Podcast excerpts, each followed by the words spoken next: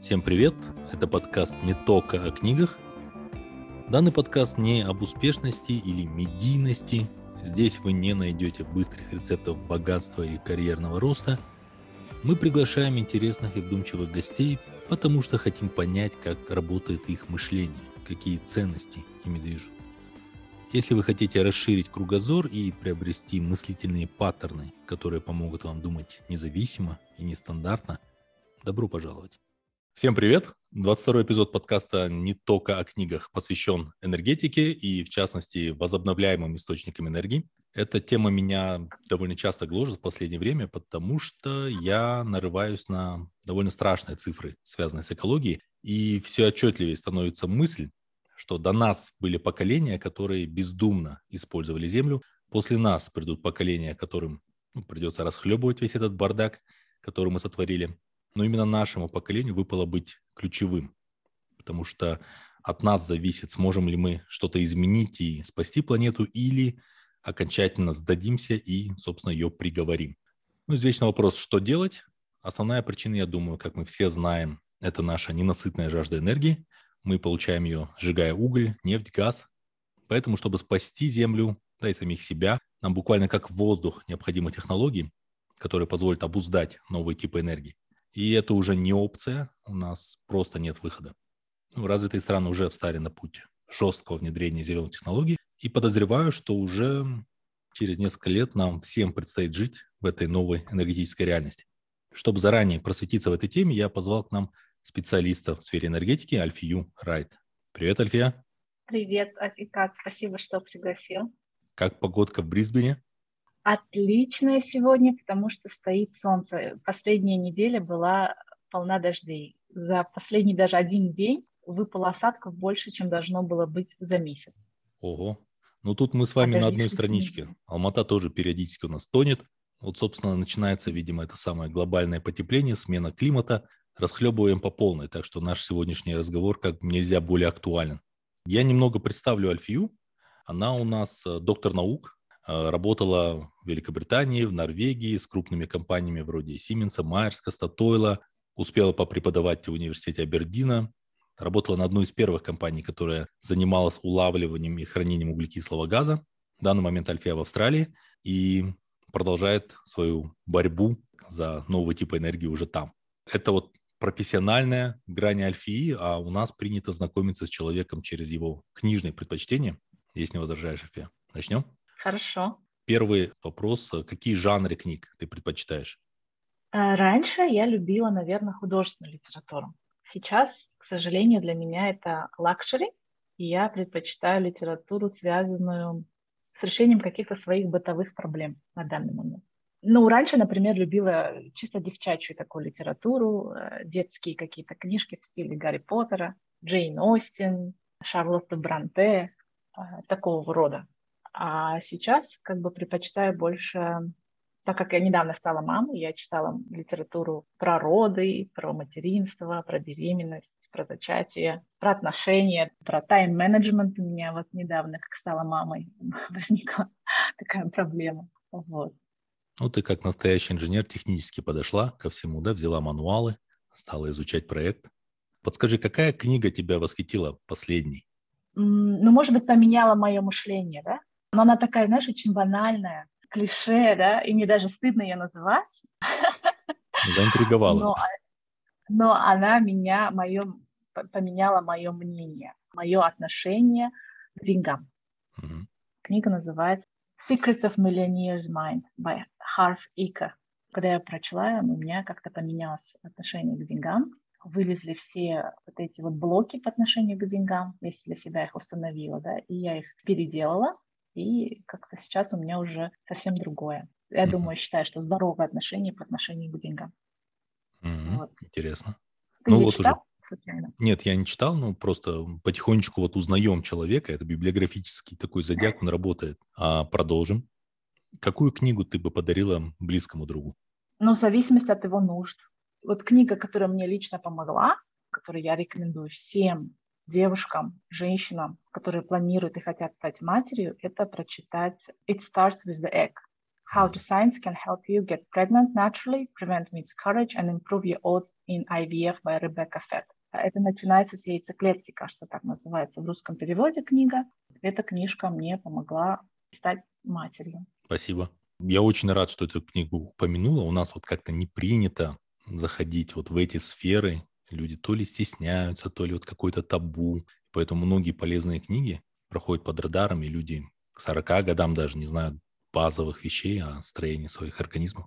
А есть ли книги, которые ты не любишь? Ну, какой-то, может, жанр или автор, или, может, кон- конкретная книга? Я не смотрю и не читаю ужасы, поэтому я никогда бы не стала бы читать книгу ужасов, потому что у меня очень сильное воображение. Я поняла, что я человек очень гиперчувствительный. Угу. Ну, для меня просто противопоказано смотреть ужасы, и я понимаю, что и читать. То есть у меня никогда не возникало желания прочитать какой-то ужас. И напоследок э, вопрос, э, есть ли книги или книга, которую ты постоянно перечитываешь, это такая спокойная гавань для тебя, чтобы подумать, переосмыслить? Наверное, Seven Habits of Стивен Кови. Время от времени я могу так какую-то страничку открыть и э, напомнить себе о чем-то. Или если мне что-то конкретно интересует, я ее открою и посмотрю. Здорово.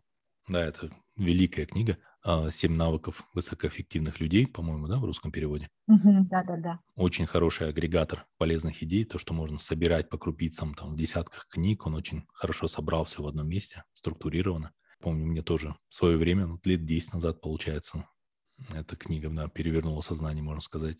Здорово. Немного познакомились с Альфией. Теперь перейдем, собственно, к нашей теме. Недавно я случайно нарвался на замечательный сериал «Отдел новостей», и в нем mm-hmm. был такой эпизод, когда эти журналисты пригласили в студию ученого, связанного с климатом, с экологией, и он сказал, что даже если ученые сейчас сойдутся в каком-то одном мнении, и все политики займутся этой проблемой, мы вообще всем человечеством соберем все свои ресурсы и направим их на предотвращение катастрофы, я все равно не вижу, как мы можем спастись. Но очень такая вот печальная мысль. Ну, нам, оптимистам, сложно принять такую картину мира, хочется верить, что что-то можно сделать, поэтому первый вопрос тебе. Существует ли такой идеальный сценарий, ну, все же реалистичный, да, не инопланетяне прилетят и спасут, а вот мы своими силами каким-то способом сможем выжить. Что для этого должно произойти? То есть вот мы получаем с помощью возобновляемых источников энергии где-то ну, 3-5% от всего количества – какова должна быть их доля вот для нашей безопасности?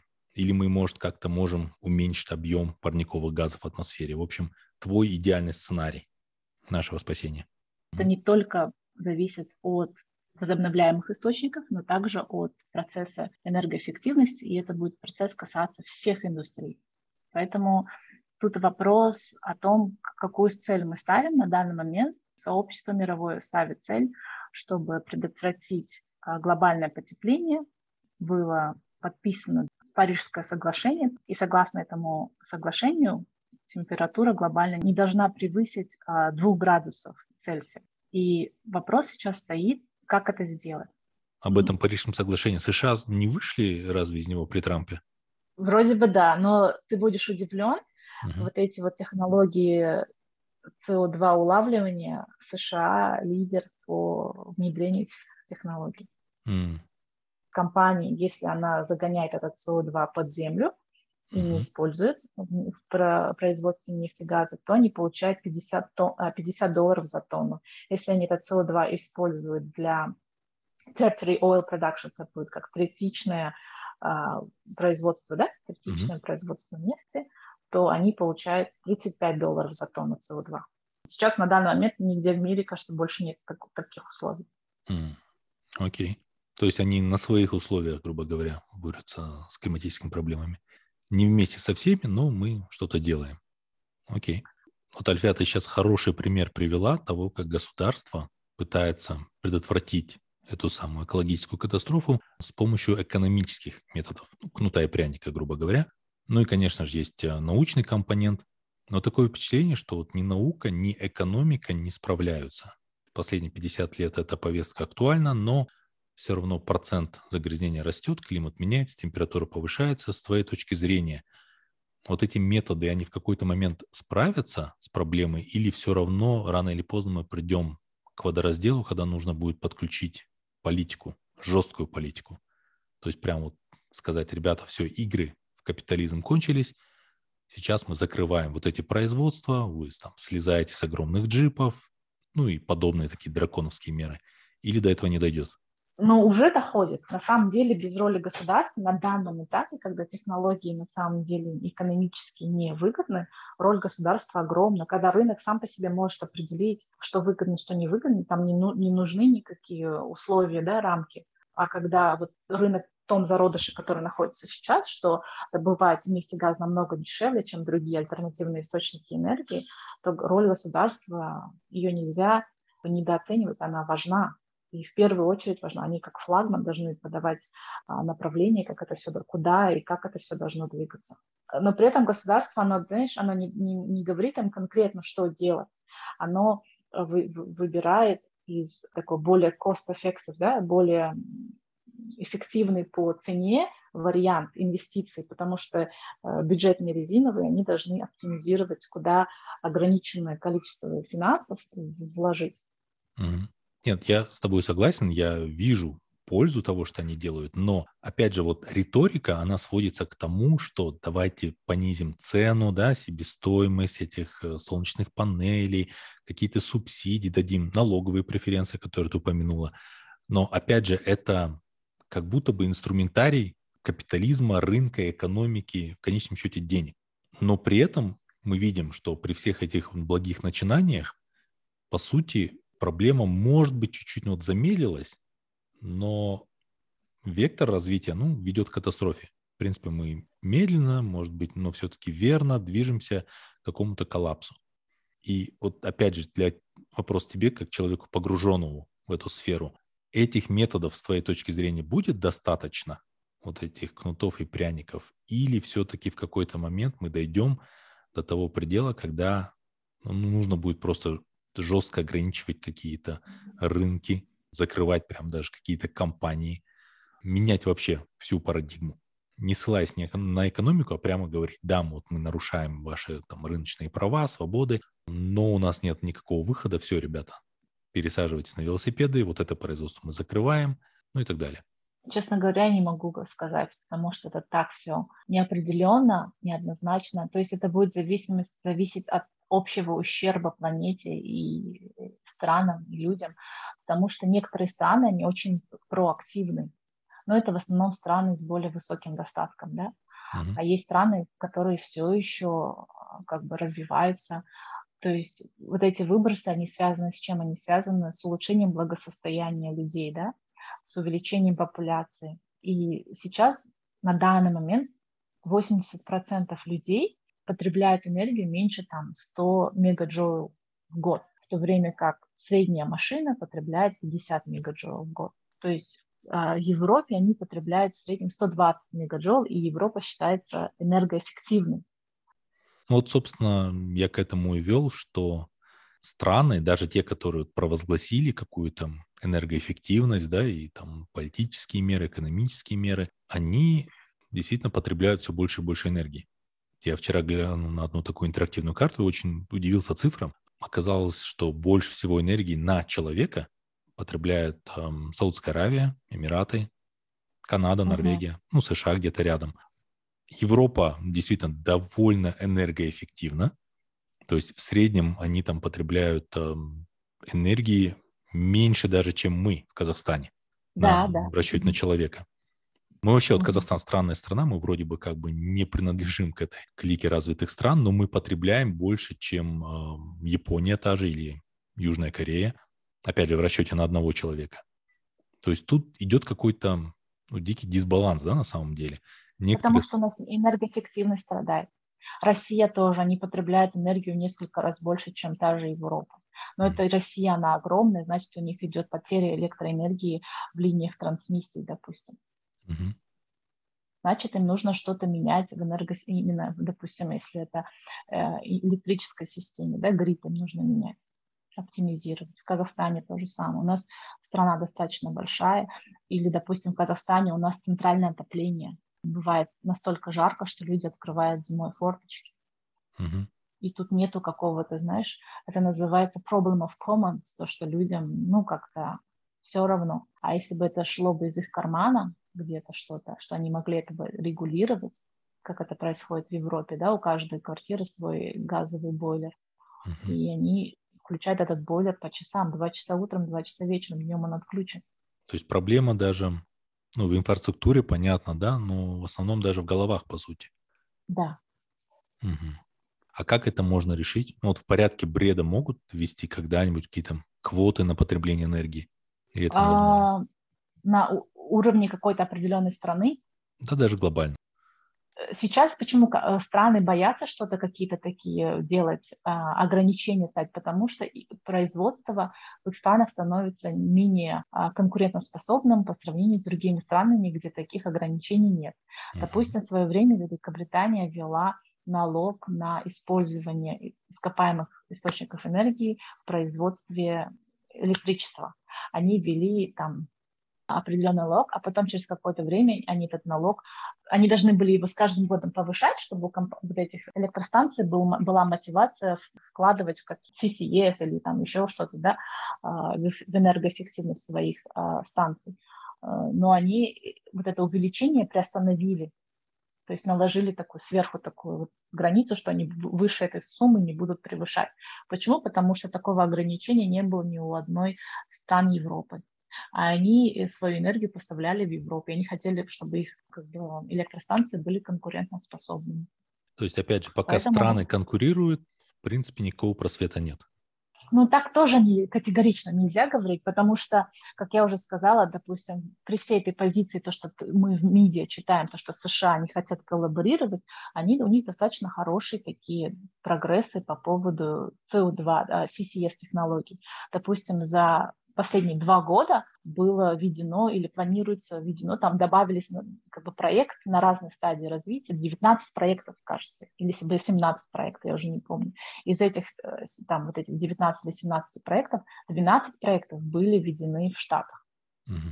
То есть они как бы делают какие-то вещи такие интересные, глобальные. Сейчас Азия в сумме да, является самым большим эмиттером в мире. Вот, Китай как бы является одним из самых крупных. И Китай поставил себе задачу, что к 2070 году они будут карбон-нейтральными. И, соответственно, я, я думаю, верю, что они будут в этом направлении работать. Я почему об этом говорю? Вот в одной из книг, я уже не припомню, где это читал, такая интересная сцена с очередной такой климатической конференции международной где, понятно, выходят европейцы, американцы, начинают обвинять, да, Китай, Индию в том, что вот вы, ребята, выбрасываете очень много углекислого газа, ай-яй-яй, как вам не стыдно. Тут поднимается представитель Индии и говорит, ребята, вот давайте посчитаем, сколько мы на человека выбрасываем углекислого газа. Тогда, да, получается вот то, что мы говорили, да, от 80 до 100 тысяч киловатт в час потребляет какой-нибудь э, северноамериканец или европеец, а Китай потребляет 28 тысяч, то есть уже в несколько раз меньше. Индусы, по-моему, в районе 10 даже тысяч киловатт-час. И с точки зрения справедливости, получается, они говорят, ребят, на самом деле вы выбрасываете больше парниковых газов, а нам нужно, наоборот, развиваться. Почему мы должны задерживать свое развитие из-за вас?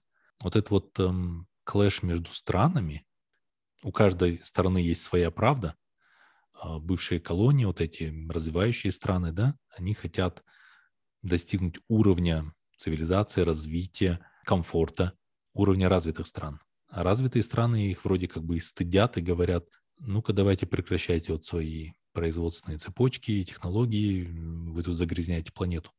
Тут еще нужно, знаешь, что учитывать а, кумулятивные выбросы СО2. Если с преиндустриальных времен считать кумулятивные э, выбросы, uh-huh. то США самый большой э, источник выбросов. Они выбросили там в два раза больше, чем Китай. Да, да вот это звучит момент. более справедливо.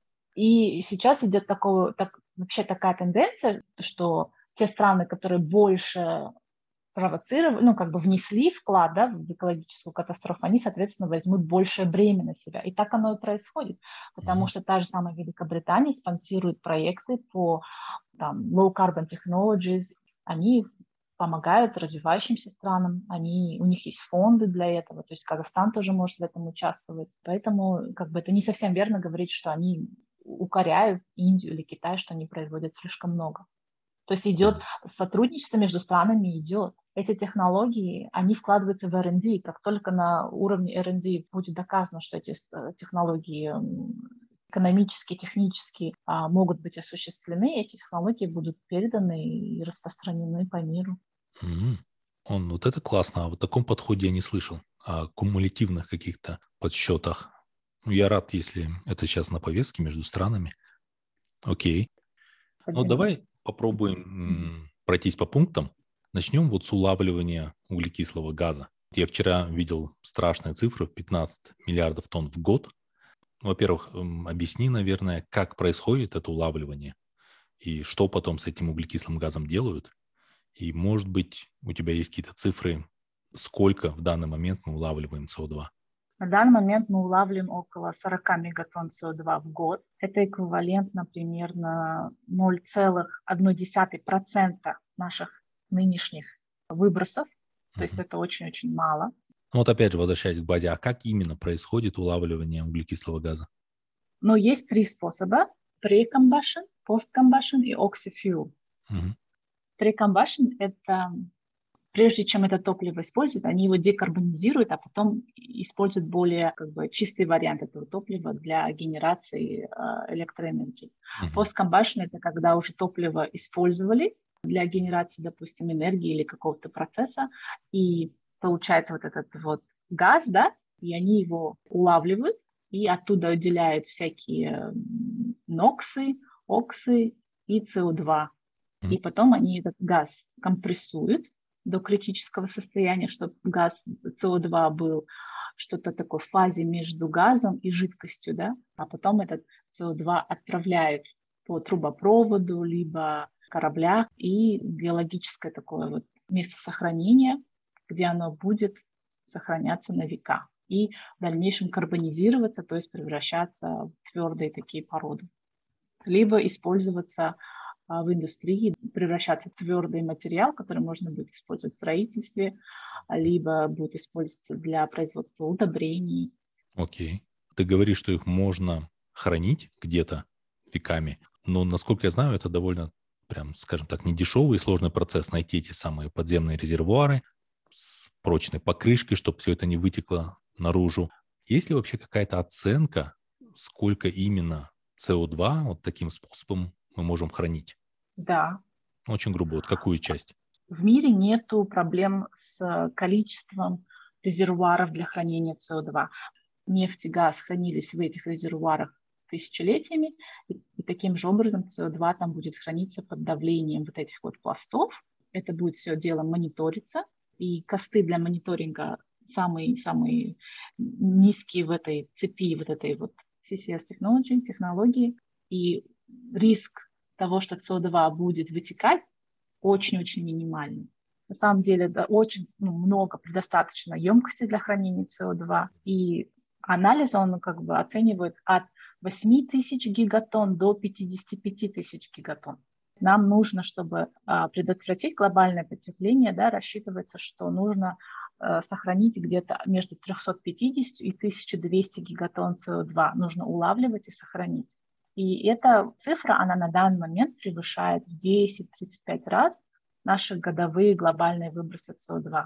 И я уже сказала, что на данный момент мы улавливаем около 40 мегатонн, хотя должны улавливать как минимум в 10 раз, да, 8 раз больше, 350 либо 1200. А то, что в мире существует, сколько вот этого геологического, геологической емкости для хранения у нас, от 8 тысяч до 55. Но эти цифры будут снижаться, а, потому что не все вот эти емкости, они физически, технологически и экономически выгодны. То есть сначала будут утилизироваться те, которые более доступны, более дешевые, и также будут использоваться те, которые ближе к источникам выбросов. И на данный момент было тоже стадий, да, что более 70 или 80 процентов вот этого вот геологических резервуаров для хранения СО2, они находятся в 100-километровой близости к источникам загрязнения, да, к источникам выбросов. И, например, в Штатах вот это хранение СО2 очень-очень развито, оно используется для увеличения добычи нефти, и там СО2 транспортируется в среднем радиусе, да, или как бы в периметре 200 километров. То есть 100 километров, то, что я сказала, там около 70 или 80 процентов геологических емкостей для хранения СО2 находится в пределах 100 километров к источникам загрязнения. Это считается ну, очень-очень круто. София, я уточню. Вот, я... Сейчас есть такая опасность, что мы сейчас запутаемся в цифрах, поэтому угу. давай сразу вот обозначим твой первый месседж. Геологических способов хранения, то есть ну, резервуаров, достаточное количество, ты сказала. Да, больше, чем нам, нам даже нужно больше mm-hmm. даже нужно. То есть я правильно понимаю, если мы, ну, каким-то способом сейчас экономику уберем в сторону, допустим, да, мы вот нас настолько приперли к стенке, что уже деньги не имеют значения, мы прямо всей планетой бросаем на это ресурсы, а, не считаясь деньгами. Если мы из атмосферы уберем опасную парниковую часть, от которой мы хотели бы избавиться, мы все это можем закачать в резервуары? Да, потому что сейчас, согласно вот специальному отчету Международной панель экспертов по глобальному климату, угу. они говорят, что нужно на данный момент уловить и сохранить от 350 до 1200 гигатон. Допустим, возьмем 1200 гигатон, ну 1000 гигатон нам нужно сохранить. Угу. Это, они рекомендуют это сохранить в этом столетии. А на данный момент, согласно теоретическому высокому такому high-level да, анализу, на данный момент существуют емкости для хранения СО2 в пределах от 8 тысяч гигатон до 55. То есть, то есть если мы возьмем даже нижнюю гра- грань, то есть нам нужно сохранить тысячи гигатон в этом столетии, но на данный момент существует теоретически 8 тысяч гигатон для хранения, то есть 8 раз превышает нужды на данный момент. Супер. То есть все, что нас останавливает, это экономика. Деньги, да. Угу. А, ну, в общем, подводя итог, опять же, я услышал очень оптимистичный месседж, что если уж прям мы дойдем до ручки, по сути, мы можем сбросить настройки планеты, вернуться к изначальным, если мы прям затянем пояса и все ресурсы бросим на то, чтобы избавиться от того СО2, который выбросило в атмосферу все предыдущие индустриальные поколения. Это, ну, я, я рад слышать. Я понимаю, что в реальном мире, да, там очень много факторов, деньги, соперничество стран, но тем не менее радует, что мы не прошли точку невозврата. Это здорово. Еще один вот компонент о новой энергии, которая не постоянно. Ну, то есть солнечная энергия. Солнце заходит, а, может закрываться облаками, ветер периодически перестает дуть. Поэтому, да, нам нужен способ сохранять энергию. И сейчас эм, основная технология – это разного вида батареи. Прежде всего, литиевые батареи. Вопрос к тебе. Мы, называя все эти виды энергии возобновляемыми, имеем в виду их источники. То есть солнце, океанические какие-то приливы, волны. Да. да, то есть все, что не иссякает. Но запасы материала для батарей, они конечны. Тот же литий, допустим, да, его не бесконечное количество на планете. Вопрос, в чем мы будем хранить излишки энергии, а нам нужно их хранить, когда у нас просто закончится литий или подобные материалы. Ну, вообще, проблема лития – это не настолько острая производство батарей.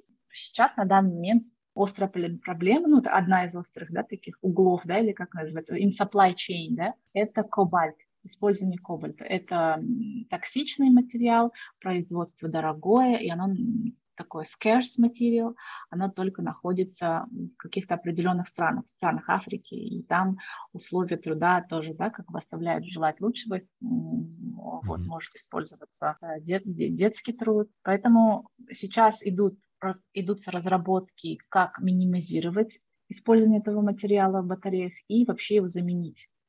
По поводу лития, литий, кажется, один из э, таких достаточно широко встречаемых элементов на планете. Поэтому вопрос лития пока остро не стоит.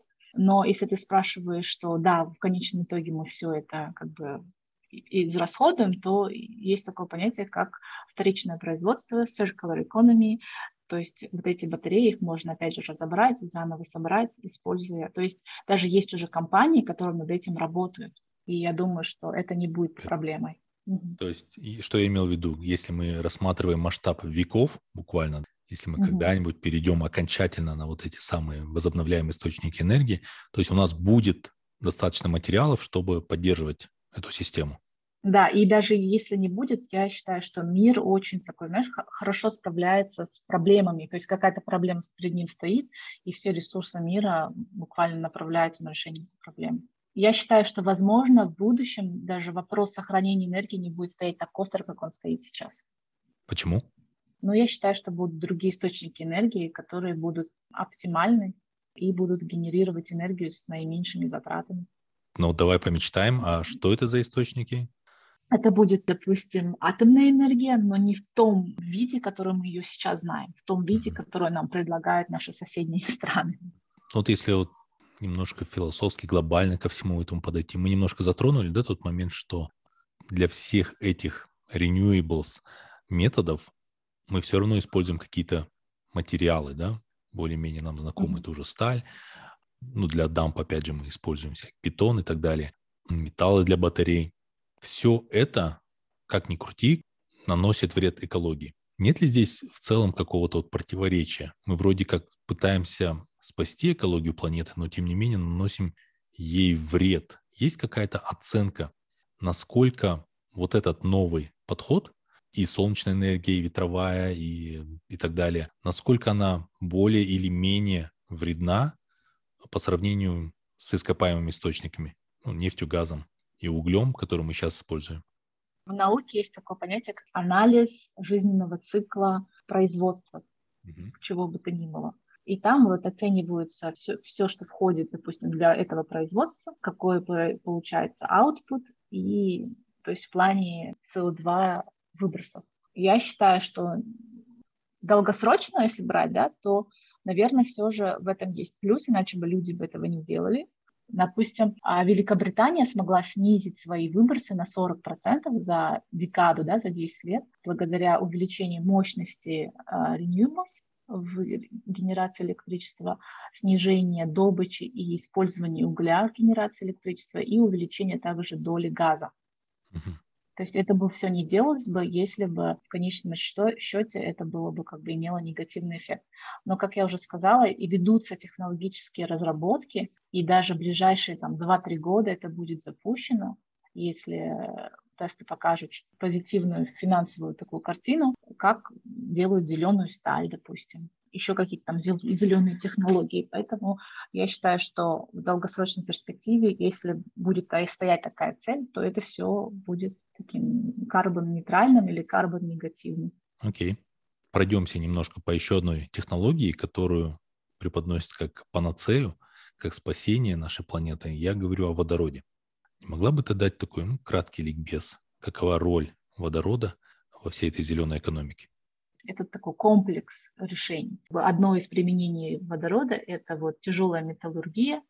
Также используется водород для тяжелых транспортных средств, а, для них вот на данный момент, в данный момент использование батарей неприемлемо, потому что они будут, должны будут менять эти батареи, там нужно большой объем батареи, да, то есть они по весу будут большие, эти машины сами по себе большие, плюс вес, а чтобы этот вес вести, это дополнительные растраты энергии, да, и эти батареи нужно будет менять каждый там, не то полчаса, не то каждый час.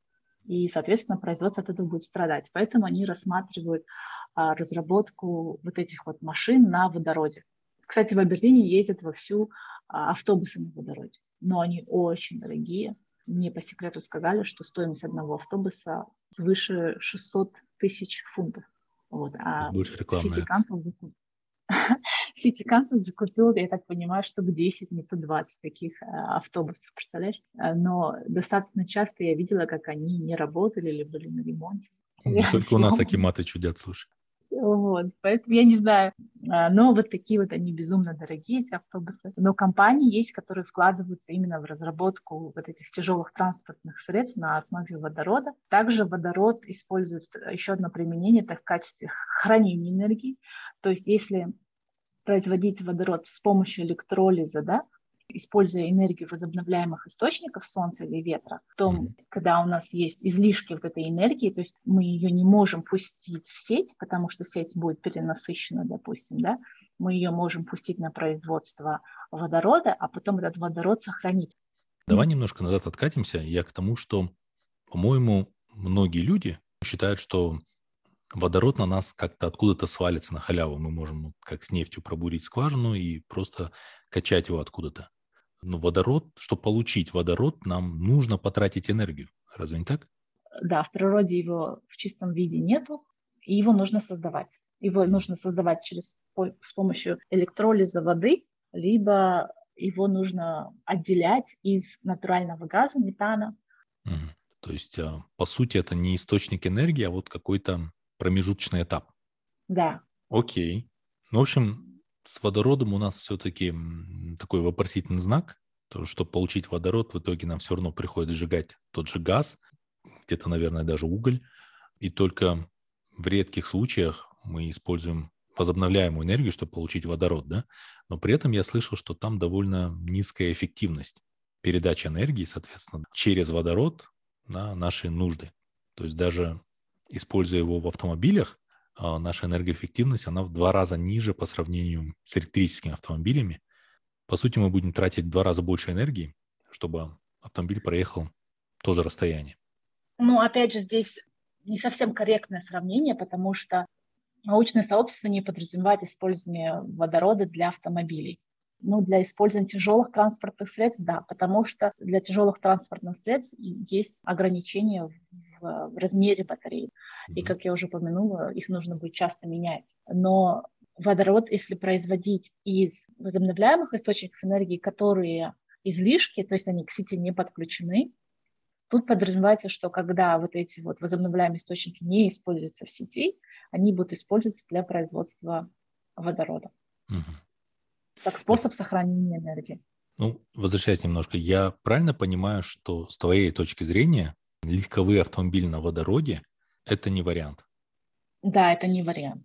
Угу, окей. Ну, потому что некоторые автопроизводители уже производят машины на водороде, то есть я понимаю, это больше маркетинг, такие мечты, но по сути это все равно проиграет гонку, да, с электрическими авто. Угу. Угу.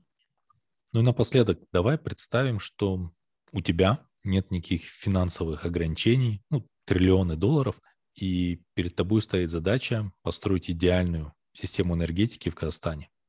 Хотя нет, не будем брать так э, глобально. Вот в отдельно взятом городе, в Алмате, какую систему ты бы выбрала сейчас, вот с учетом современных реалий у нас? Какая-то часть выработки энергии, она станет автономной. То есть это будут умные дома угу. с локальным, потому что вообще э, возобновляемые источники энергии, они имеют локальную еще природу. То есть они локальны для страны, и у каждой страны, каждого региона, местности свой источник возобновляемой энергии. Угу.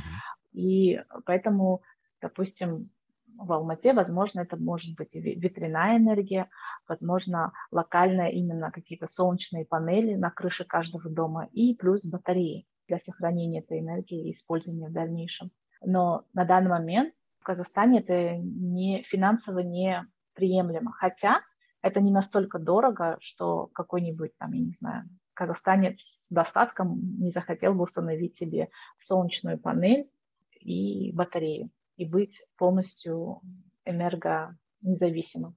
То есть это, это уже с нынешними технологиями это возможно сделать. Uh-huh.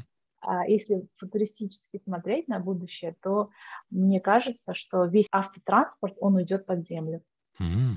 Что это будут какие-то электропоезда, это будут какие-то каршеринг, да, э, то есть оптимизация, потому что для чего сейчас машины, люди пользуются частными машинами, потому что, ну, если публичный автотранспорт не развит, и люди предпочитают комфорт, да, своего автомобиля, но при этом этот автомобиль 90%, если не больше времени, он стоит на парковке. И я думаю, что вот с развитием, да, технологии self-driving а, будут технологии каршеринг уже будут, ну, как бы более широко применены. А это уже сейчас есть в Европе, но именно если это smart driving, то будут такси без, без водителей приезжать, привозить, отвозить.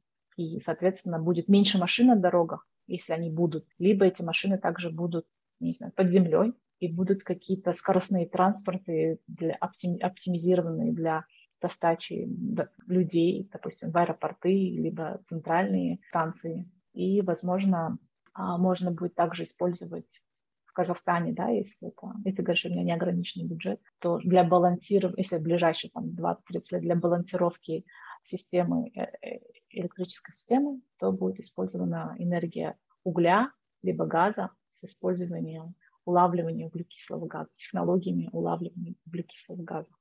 Плюс будут умные дома, энергоэффективные, энергоэффективное производство, будут коров кормить специальными э, водорослями, чтобы они выпускали меньше СО2. Хорошо. Да, вот этот момент, конечно, мы не затронули, это прямо отдельная история. Может, как-нибудь, когда ты уже окончательно обживешься в Австралии, учитывая, что они экспортер э, говядины, один из крупнейших, нужно будет отдельно поговорить, мне кажется, об этом всем. Окей, спасибо. Прям захотелось в это будущее, в Алмату, с автономной энергией, без транспорта на земле. Давай немножко пофилософствуем напоследок. Вот мы сейчас несколько раз затронули тему каких-то вот личных интересов стран, индивидов, и у каждого своя субъективная точка зрения. Да и, в принципе, есть такой, наверное, штамп, стереотип, что у каждого своя правда, все относительно. Но, тем не менее, если с точки зрения прямо вот жестких дефиниций подходить, правда, если рассмотреть со всех сторон, посчитать э, все за и против, это должно быть что-то абсолютное. Но мы в быту, в политике, да, в социуме как-то привыкли рассматривать правду как вещь какую-то обтекаемую. Вот с твоей точки зрения, что такое правда? Это вот что-то относительное или это может быть чем-то абсолютным? А мне кажется, и так, и так. Смотря как, как ее измерять. Если она измеряема, то, возможно, может быть абсолютной. Вообще у каждого своя правда. И я считаю, что это правда в том плане, что мы иногда судим людей по себе, а у них была какая-то причина, почему они поступили тем или иным образом. И мы ее можем не знать и не узнать. Но эти причины да. оправдывают людей, если они поступают против какой-то вот правды, абсолютной истины, добра, опять же, не знаю, каких-то абстрактных таких понятий. Я думаю, зависит от ситуации, но в большинстве случаев, наверное, да. Просто я сейчас вспомнила одну историю такую о том, что мы не знаем, что происходит да, в жизни людей, и они, возможно, ведут себя определенным образом, и на это, видимо, есть причины. Если они так себя ведут, значит, эти причины достаточно существенны. Ну, давай проиллюстрируем, учитывая современные актуальные события, происходящие в мире. Возьмем солдатика одной сильно закрытой страны, которому промыли мозги, он верит, что он борется за добро и справедливость и идет убивать в другую страну, считая, что таким образом он защищает свою. С точки зрения большинства людей в мире это чушь, но с его точки зрения он воин добра и света. Mm-hmm. Вот его позиция, ситуация, она оправдана? Хороший вопрос. С точки зрения глобального видения, наверное, нет. Да? Нет. Но если взять конкретно его, а у него был выбор, а если был, что он мог, мог бы сделать? И насколько ограничено его видение, насколько он ну, может в его силах выбраться из этого вакуума информации, допустим. Ну вот я Не к этому знаю. и подвожу, что понятно, mm-hmm. есть какие-то причины, есть ситуация, есть, ну, как ты сейчас упомянул, возможно, безвыходность, да, какое-то. Но оправдывает ли все это человека? А знаешь, как я отвечу? Я знаешь, как это отвечу? Это зависит от его внутренних принципов и моральных качеств. Так. Вот, если у человека есть вот эти какие-то принципы внутренние, да, даже mm-hmm. в той же самой фашистской Германии были люди, которые отказывались стрелять, убивать. Они были вынуждены пойти э, в армию, да, на войну, но они отказывались стрелять. Из-за этого их расстреляли самих. Поэтому, и даже, кажется, был фильм про это. Сейчас я просто не вспомню именно. Но это, наверное, зависит от внутреннего баланса, где, где это находится у человека. Я уточню, постой. Ты сейчас говоришь об отдельных героях, которые, в принципе, вот с глобальной точки зрения, да, мы, в принципе, даже не считаем преступниками. Они как бы отказались да, нажимать на курок.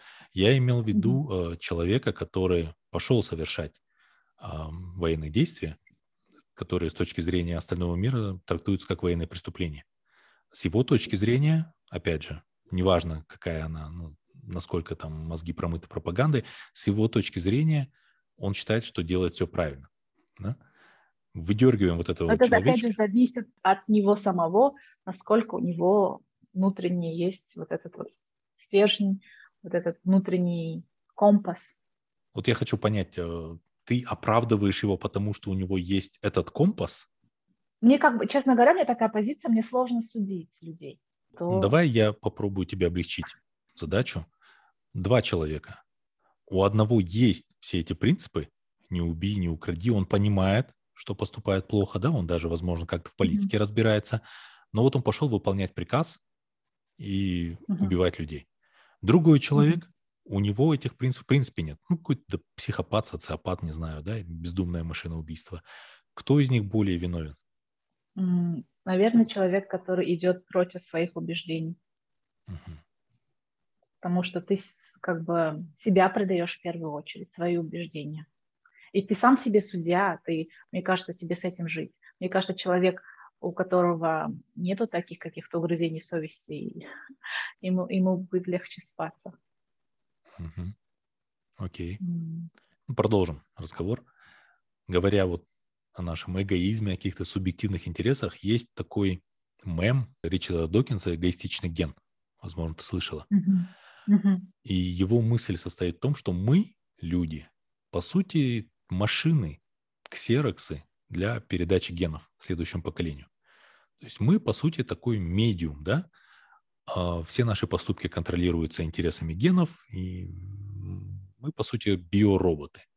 С твоей точки зрения, не обесценивает ли это наше существование, все наше вот творчество, креатив, чувства, если все, что мы делаем, это выполняем алгоритм по передаче генов дальше? Но это ведь только одна наша сущность. У нас может быть несколько. А, то есть одна сущность – это передачи жизни, да? А второе – это осуществление каких-то, не знаю, глобальных вещей. Например? Решение каких-то глобальных проблем, не знаю, человечества, либо даже какого-то своего микросообщества, либо просто одно из предназначений – просто жить и быть счастливыми. Угу. Ну, круто. Да, надеюсь, так и произойдет. Напоследок, Альфия, я тебя попрошу посоветовать нам какой-нибудь контент. Книги, фильмы, сериалы, все, что ты считаешь полезным или позитивным. Ну, мне нравится канал на YouTube, не знаю, ты знаешь, нет, называется Cold Fusion. Слышал? Нет, не слышал. А, вот, классный контент, он на английском. Кстати, парень я так понимаю, он из Нигерии, мне кажется, но у него родители работают в нефтегазовой отрасли, поэтому он в свое время жил в Абердине, в Перте, поэтому почти наш с тобой земляк. А, у него классный контент про технологии, вот он там рассказывает в одной из серий про атомную развитие атомной энергетики. Недавно, буквально на днях, был прорыв в лабораторных экспериментах в Великобритании, как они смогли выработать энергию будущего, можно так сказать, на какие-то там 5 секунд. Потом мне нравится канал CNBC на YouTube. У них разные есть ролики, как бы темы, да, и под каждую тему разные ролики. Вот одна из тем, которая мне лично нравится, это Blue Colors. Они рассказывают про предпринимателей, которые работают в сфере то есть каких-то услуг. То есть это не white colors, которые офисные работники, а именно которые вот идут и что-то делают руками. Потом на Ютубе я бы очень порекомендовала людям посмотреть лекции Питера Тил. Это один из основателей uh, PayPal. Вторым основателем был Илон Маск. И когда они вот разделились, uh, Питер Тил, он стал э, венчурным ангельным инвестором. Вот. И у него есть там серия лекций. И одна из лекций от, в Стэнфордском университете, он рассказывает про competition for losers, is for losers. И там он рассказывает о том, что большие корпорации пытаются при, привести, когда они имеют большую часть рынка, да, монополисты, они пытаются сказать, что не, мы не монополисты, в то время как маленькие компании пытаются предоставить, представить картину, что нет, мы монополисты. Помнишь, ты говорила об абсолютной правде вот, а, или субъективной правде? Вот это, этот момент затрагивается. И из экономистов мне нравится Мил, Милтон Фридман, и у него тоже есть классные лекции на Ютубе. Только я конкретный канал не могу назвать, но вот они как-то в разброс там появляются. А, можно посмотреть его лекции, посмотреть интервью. а, вот он мне ну, сим, сим, симпатизирует. Потом могу порекомендовать Навал Равикант, а он такой как мыслитель, автор книги тоже. Вот, его можно вот в Твиттере за ним топ, ну, как бы follow, да, зафолловить. А, из книг я вот рекомендую девочкам, женщинам, даже мужчинам прочитать книгу It Starts with the Act, если вы планируете да, ребенка. А, я познакомилась, да, недавно узнала, как стала мамой, о Людмиле Петрановской, не знаю, слышал ты, нет? Да, вот это есть, в библиотеке да. нашей мамы. А, да? А, ну, вот. Наверное, все мамочки знают, поэтому для меня это было что-то новое. Тайная опора, привязанность жизни ребенка мне понравилось. У нее еще есть несколько книг. Вот я, как у меня это в списке для прочтения. Вот. И понравилась мне также книга, вот ее я рекомендую читать во время беременности, наверное, или да, то есть я как раз такую книгу искала, но я ее прочла после уже родов, рождения ребенка. Мне понравилась книга «Правила развития мозга вашего ребенка, что нужно малышу от нуля до пяти, чтобы он вырос умным и счастливым» Джон Медина. И там даются именно советы, как себя вести, что делать именно во время беременности. А вообще, эм, если будут мамочки, будущие мамочки слушать, а, я бы рекомендовала вот эти книжки про то, как ухаживать за ребенком, как вести себя во время беременности, родов, читать до беременности. То есть, когда у вас есть время, потому что во время беременности каждый организм женщины, как он себя поведет, неизвестно. Кому-то беременность дается легко, кому-то сложно, а после родов вообще непонятно. Мне было сложно даже, допустим, при том, что я не работала во время беременности, выделить время на прочтение книг, потому что то одно, то другое а, то токсикоз, еще что-то, сонность. Вот. И я думала, буду читать, а, как только ребенок родится, потому что мне предсказывали идеальное такое состояние, что дети только кушают и спят. Но мне было точно не до этого. Это было абсолютно не то, что я ожидала, и поэтому я а, книги про детей читала, когда моему ребенку исполнилось, наверное, месяца, ну, 4-5, наверное. Вот. И уже многие моменты я упустила, не знала, сожалела. Вот. А еще мне понравилась книга «Биохакинг мозга». Их несколько вообще, я так поняла, но вот я читала ту, которую написал Дэйв Аспри. Но у меня есть еще парочка рекомендаций там про отношения, да, то, что я читала, и мне как-то было eye-opening, но и, возможно, в силу примитивности моих взглядов э, на отношения в свое время. Вот для меня это было таким вау. Поделись. Про отношения книжки? Да, это всегда актуально. Но мне, например, а, это такие, знаешь, а вот одна книжка мне очень сильно понравилась, и я думаю, что я себя тоже, знаешь, как это пересобрала, пере, переза, перепрограммировала, да, restarted или rebooted. Вот. Это The Tao of Dating, The Smart Woman's Guide to Being Absolutely Irresistible by Ali Binazir. Беназир вроде бы. Вот. И достаточно высокий рейтинг у него на Амазоне, у этой книжки. А, там рассказывается, вот как построить гармоничные отношения. И спасибо. Классный контент. Я думаю, всем родителям, будущим родителям будет очень полезен. Мужчинам это нужно читать. Мы поразительно безграмотные во всем, что касается рождения детей, воспитания тоже. Очень классная подборка получилась и очень правильная на самом деле. Спасибо большое, mm-hmm. Альфия, за твое время. Прям, Спасибо тебе. Да, выходные мамы – это всегда сверхценное время. Спасибо за то, что поделилась с нами своим ноу-хау, своим контентом. Удачного года. Надеюсь, у вас там в Австралии все сложится. Ну Спасибо. и увидимся когда-нибудь на одном из континентов. Спасибо большое. До скорой встречи. Спасибо. Пока-пока. Ну что ж, позади еще один эпизод подкаста «Не только о книгах». Надеюсь, вы нашли для себя какие-то инсайты, возможно, задались новыми вопросами. Если вы хотите обсудить этот эпизод, оставляйте свои комментарии в нашей телеграм-группе «Сказкашники». Там же вы найдете список книг, фильмов и сериалов, которые упоминались в нашей беседе. Всем пока, услышимся в новом эпизоде подкаста.